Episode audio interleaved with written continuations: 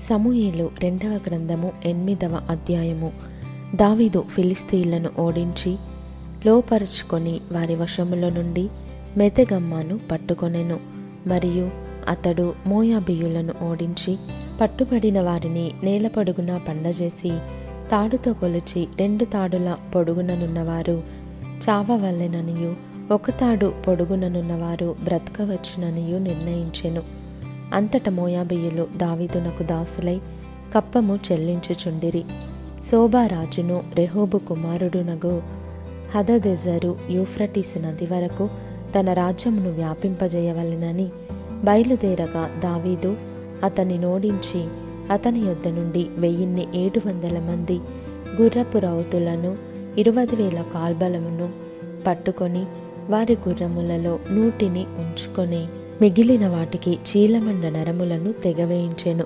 మరియు దమస్కులోనున్న సిరియనులు శోభారాజగు హదదెజెరునకు సహాయము చేయరాగా దావీదు సిరియనులలో ఇరవై రెండు వేల మందిని ఓడించి దమస్కు వశముననున్న సిరియా దేశమందు దండును ఉంచగా సిరియనులు దావీదునకు దాసులై కప్పము చెల్లించుచుండిరి.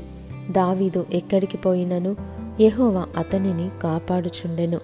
హదదెజెరు సేవకులకున్న బంగారుడాళ్ళు దావీదు పట్టుకొని ఎరుషలేమునకు తీసుకొని వచ్చెను. మరియు బెతహో బేరోతై అను హదదెజెరు పట్టణములలో దావీదు రాజు విస్తారమైన ఇత్తడిని పట్టుకొనెను. దావీదు హదదెజెరు దండు అంతయు ఓడించిన సమాచారము హమాతు రాజైన తోయికి వినబడెను.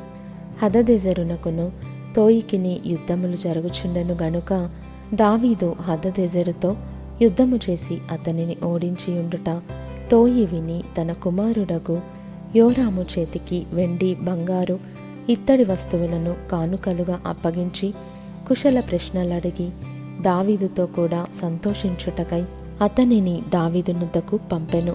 రాజైన దావీదు తాను జయించిన జనముల యొద్ద పట్టుకొనిన వెండి బంగారములతో వీటిని చేర్చి యహోవాకు ప్రతిష్ఠించెను. వాటిని అతడు సిరియనుల యొద్ద నుండియు మోయాబీయుల యొద్ద నుండియు అమోనీయుల యొద్ద నుండియు ఫిలిస్తీయుల యొద్ద నుండియు అమాలికీయుల యొద్ద నుండి రెహోబు కుమారుడగు హదదెసరు అను శోభారాజునొద్ద నుండియు పట్టుకొని ఉండెను. దావీదు ఉప్పులోయలో సిరియనులకు పదునెనిమిది వేల మందిని హతము చేసి తిరిగి రాగా అతని పేరు ప్రసిద్ధమాయెను. మరియు ఏదోము దేశమందు అతడు దండు నుంచెను ఏదోమీయులు దావీదునకు దాసులు కాగా ఏదోము దేశమంతటా అతడు కావలి దండుంచెను. దావీదు ఎక్కడికి పోయినను? ఎహోవా అతనిని కాపాడుచుండెను. దావీదు ఇస్రాయేలీలందరి మీద రాజై తన జనులనందరినీ నీతి న్యాయములను బట్టి ఏలుచుండెను.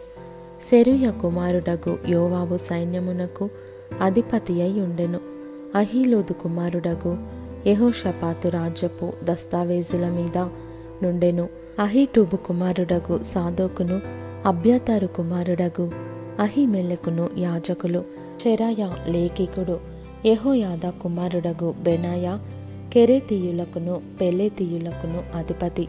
దావీదు కుమారులు సభాముఖ్యులు.